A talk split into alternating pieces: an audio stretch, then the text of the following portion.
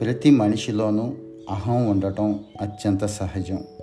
ఈ అహం అనేది ఒక త్రాసు లాంటిది. ఈ త్రాసులో రెండు వైపులా ఏమీ లేనప్పుడు తూచే ముళ్ళు సమాంతరంగా ఉంటుంది. ఎటువైపు కూడా మొగ్గదు. ఇదే సూత్రాన్ని మనిషి కూడా జీవితానికి అప్లై చేసుకుంటే జీవితం అద్భుతంగా ఉంటుంది. నేను నాది అనేది అహం. మనిషి తనను తాను పరిచయం చేసుకునే సందర్భంలో నేను అనుకుంటే తప్పులేదు.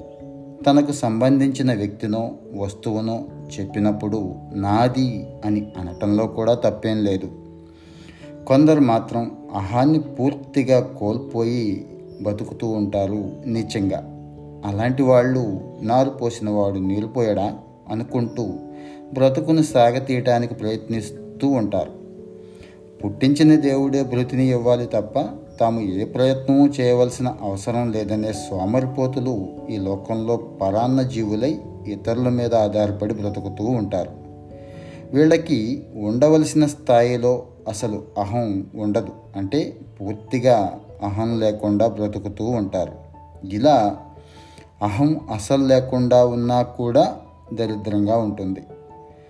ఒకడు తన కృషితో సొంత కాళ్ళ మీద నిలబడి బ్రతకాలని తెలుసుకోలేకపోవడం కూడా ఒక రకమైన అజ్ఞానానికి దీనత్వానికి సంకేతమే.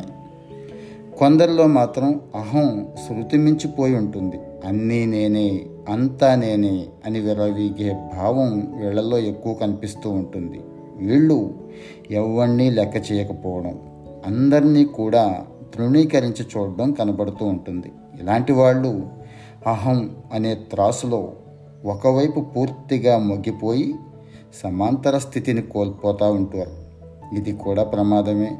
పూర్వం ఇలాంటి ప్రవృత్తి కలిగిన రాక్షసులు లోక కంటకులై చెలరేగిపోయారు. చివరికి అవతారం మూర్తుల చేతిలో చచ్చారు. రావణుడు శిశుపాలుడు హిరణ్యకశపుడు తారకాసురుడు లాంటి వాళ్ళు అహం కట్టలు తెంచుకొని పనిచేశారు. వీళ్ళంతా ఎలా పతనమైపోయారో మనకి తెలిసిందే.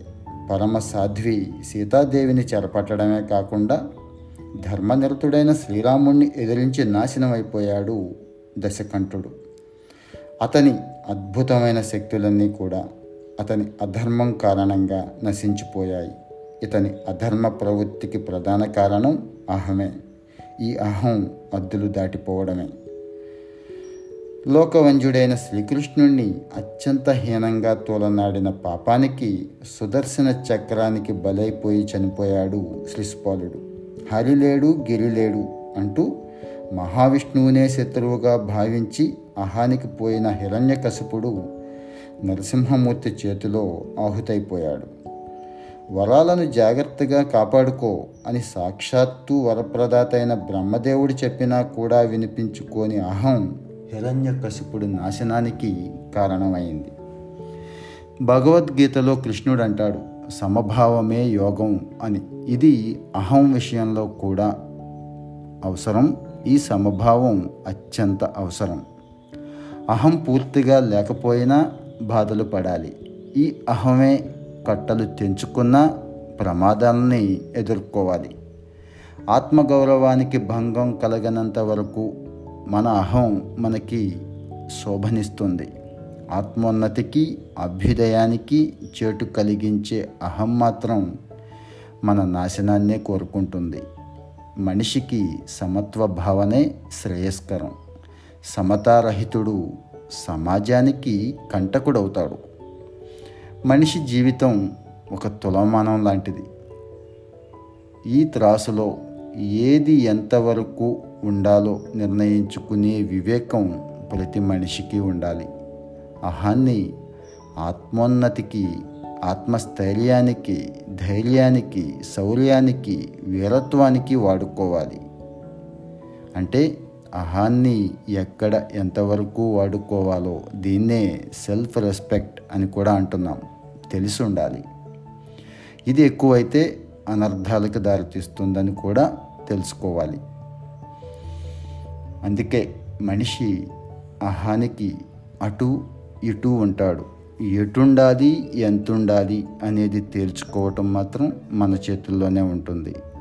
మిత్రులారా ఈ పాడ్కాస్ట్ మీకు నచ్చినట్లయితే సబ్స్క్రైబ్ చేయండి.